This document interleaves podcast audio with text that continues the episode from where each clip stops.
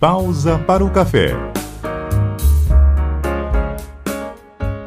Olá para você que está conectado com a gente no podcast da CBN Pausa para o Café. Neste episódio, nós convidamos o chefe de cozinha Deocleciano Brito.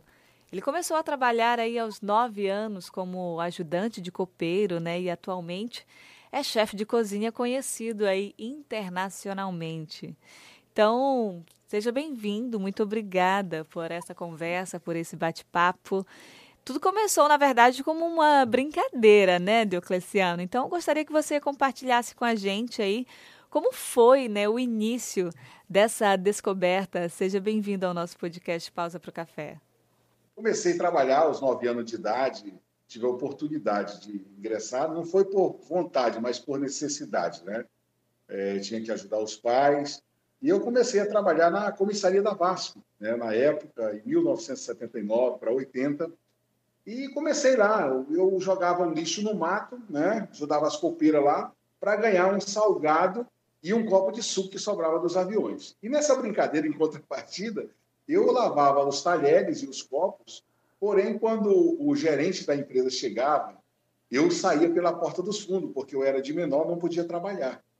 E eu fiquei alguns meses fazendo isso. Mas aí foi tendo a necessidade de ter uma pessoa para ajudar. E uma moça, uma senhora que trabalhava na área da confeitaria, Socorro o nome dela, e ela disse, é, chefe não, né? Deoclésio, eu vou trazer você para cá. E ela conversou com o dono, né, que morava em Porto Velho, e me contrataram com um salário mínimo, né, sem carteira assinada, e eu continuei meu trabalho de lavar copo, os talheres, e fazer esse processo todo. E foi ali onde eu comecei a minha carreira é, é, da gastronomia, digamos assim, porque foi lá onde eu aprendi a fazer salada, onde eu aprendi a cozinhar. E eu digo que quando saí da comissaria, foram três anos de trabalho nesse local, e eu saí de lá, eu digo que saí de lá como auxiliar de cozinheiro, porque tive a oportunidade de ficar ao lado do saladeiro, aprender a fazer salada também. E quando ele adoeceu por uma semana, eu assumi o um posto de saladeiro. E aí depois surgiu a oportunidade também de trabalhar na cozinha, né? E o cozinheiro também adoeceu e eu fui lá dar conta do recado. Então, aprendi muita experiência nesse período de três anos. E aí, depois, eu tive que sair e fui procurar outro emprego, né? E nessa, nesse ente do, do trabalho, difícil de conseguir, eu sofri um acidente, fiquei um ano parado. E depois eu assumi um, um posto de trabalho é, autônomo. Fui vender quilo de arroz na rua, fui lavar carro, engraxar sapato, é, fazer essas coisas para ter uma rendazinha para que pudesse me manter é, é com os meus, é, é, digamos assim, divertimento final de semana. Por exemplo, naquela época tinha o matinê. E a gente ia para o matinê do domingo com o dinheiro que a gente ganhava na semana e ajudava, e ajudava em casa também um pouquinho. Então... Verdade. Eu percebo que você lembra com muito carinho, né, essa fase, essas recordações aí, esses momentos, experiências, né? Você teve Sim. que focar um pouquinho mais no trabalho e aí teve que correr atrás do prejuízo depois, quando você se deu conta de que realmente essa era a profissão que você queria, né, para a vida. Exatamente. Até porque eu, eu estudava também, né? Eu era de menor, estudava na, na escola Carlos Vasconcelos, eu estudava no período da tarde né? Saía do trabalho de manhã, mal comia em casa e ia estudar. Quando eu voltava, quatro e meia da tarde, eu retornava para o trabalho para ajudar as meninas a passar pano, essas coisas todas, né? E aí foi um, uma experiência muito grande, né? E logo em seguida surgiu a oportunidade de um novo trabalho, que eu fui trabalhar no escritório de advocacia, é, com dois advogados e uma médica, né? E eu era office boy. E lá eu também aprendi muitas coisas, trabalhei três anos com eles, foi um aprendizado muito bacana. Na época eu fazia minha quinta série. E eu conheci uma, uma moça, comecei a namorar com ela. Ela era filha da, da dona de uma panificadora da cidade, muito conhecida. E eu comecei a namorar, e nessa brincadeira eu saí do trabalho, depois de três anos, e fui trabalhar numa padaria como entregador de pão, namorando com a filha da dona da padaria. Tudo a ver, né, Diocleciano? Tudo a ver. E assim, E essa brincadeira deu certo. Hoje eu tenho 33 anos de casado com essa pessoa, né, que é minha esposa. Tem, Olha, essa história um... eu não sabia. Não, pois é. E aí surgiu. Eu comecei na padaria como entregador de pão. Na realidade, eu não, eu não conhecia a área de panificação a fundo, né? Uhum. E aí foi quando eu comecei a namorar com ela. Eu entrei na padaria como entregador de pão. Eu levantava uma hora da madrugada, ia dormir oito horas da manhã, aí acordava meio-dia e ia fazer as entregas. Naquela época tinha o supermercado AI, a gente fazia entrega no supermercado AI. Depois que eu ia fazer as entregas minha, quando eu terminava, aqueles carrinhos de lanche da rua, 60, 70 caixas de refrigerante, eu ia conferir boca por boca das garrafas. E quando eu terminava, já era seis horas, eu saía as carreiras, para eu morava na floresta, na padaria, né? E eu ia para aula. Eu estudava no Mário de Oliveira depois, a quinta série. E aí foram seis meses, tentando estudar, mas aí não deu. Comecei a dormir na cadeira e dormi no volante do carro também. E eu parei de estudar em 86, na quinta série, né? e fui cuidar do trabalho, porque não tinha como. Ou eu escolheria o trabalho ou o estudo, né? E como eu necessitava do trabalho e dinheiro para me sustentar, eu tive que optar pelo trabalho. E aí começou a história da panificação. Exatamente. São escolhas que, que muitas pessoas, né? A gente sabe da nossa região aqui, que precisa, né, tem essa necessidade de fazer.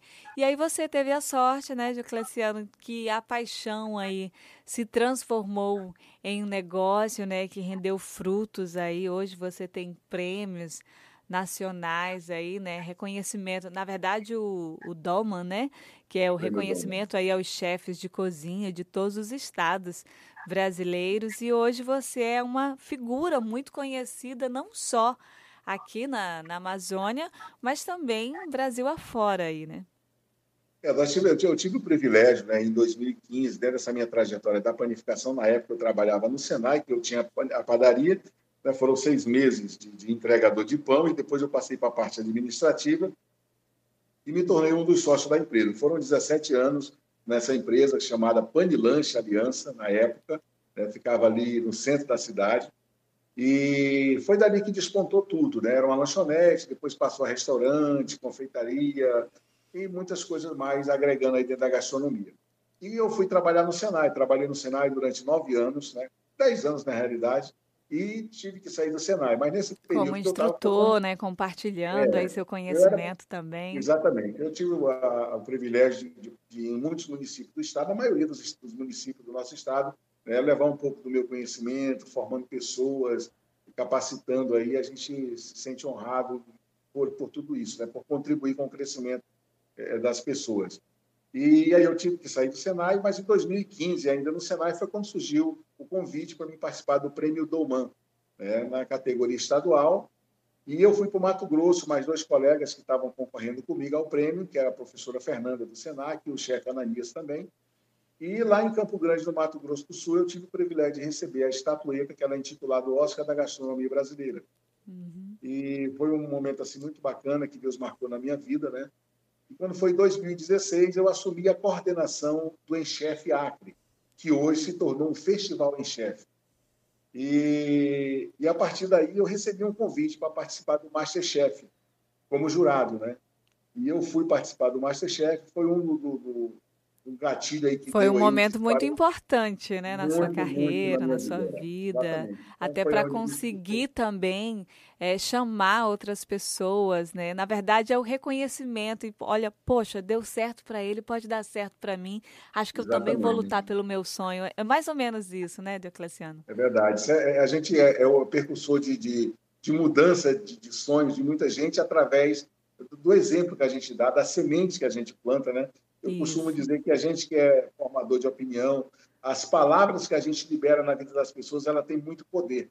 Então, a gente tem que saber o que fala e como fala para que a gente possa motivar essas pessoas com o caminhar da gente, né, com o testemunho que a gente dá, para que elas também possam estar seguindo. Hoje em dia, tem muitas pessoas que estão entrando e entraram no ramo da gastronomia através é, da motivação que eu passei, do meu histórico de, de, de, de trajetória gastronômica, enfim.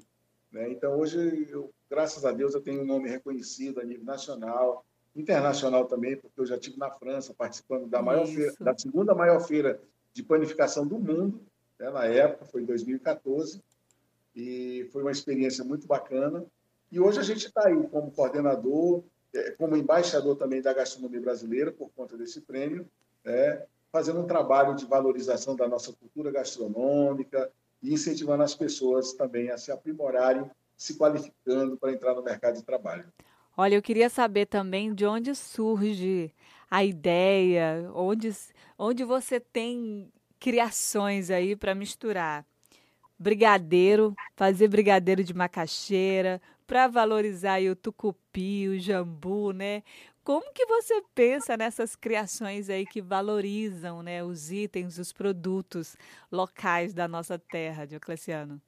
Bom, isso, na realidade, eu confesso. Muito estudo eu... também, né? Claro. É, não é só, tipo, tive exatamente. a ideia, ah, vou fazer. Não, tem que estudar pra caramba, né? Para ver se, se, as combinações ele... dão certo.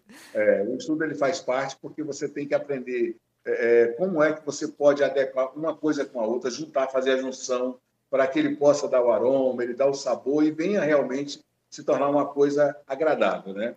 Então, assim, eu, eu, eu confesso para você que eu oro muito a Deus, peço sabedoria dele para que ele me dê discernimento para que eu possa executar as minhas atividades. E sempre obtive isso é, é, agindo dessa forma, né?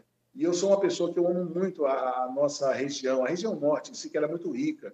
Então, nós temos em abundância muitas coisas, o tucupi, o jambu, a própria farinha de cruzeiro do sul, o açaí de feijó, dentre outros mais.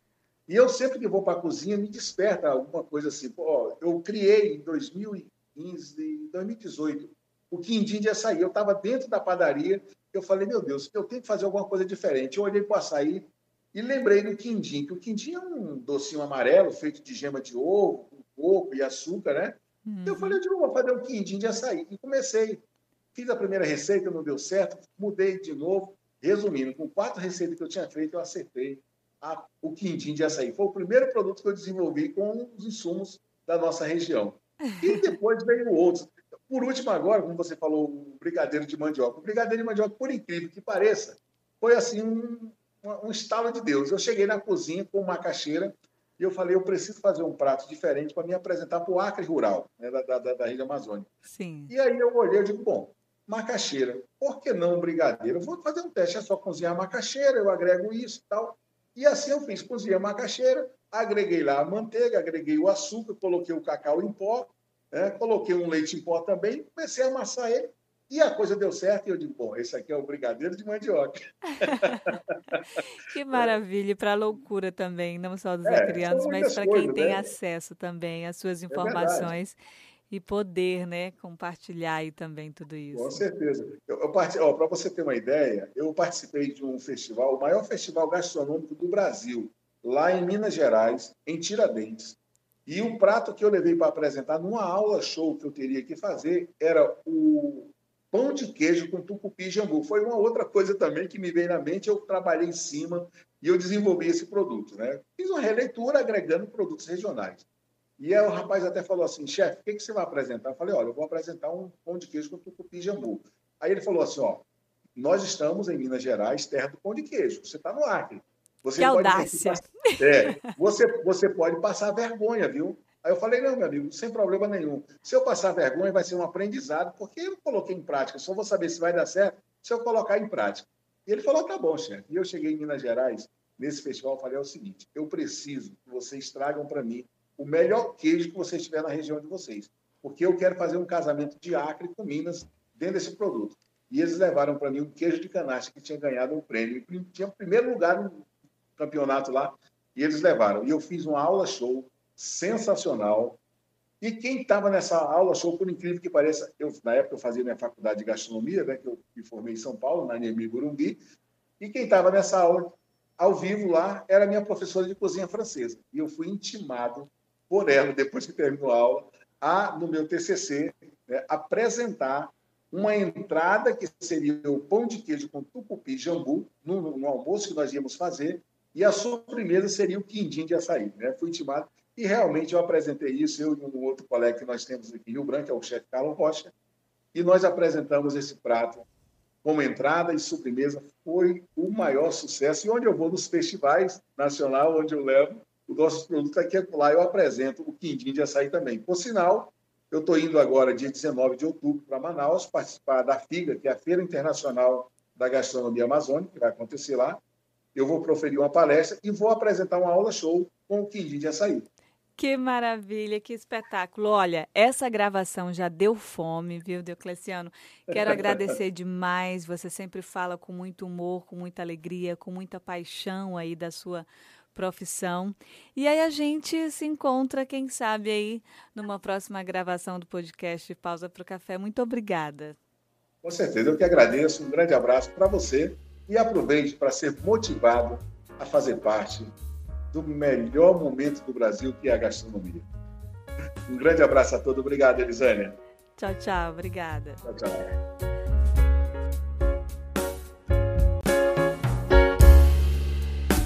Pausa para o café.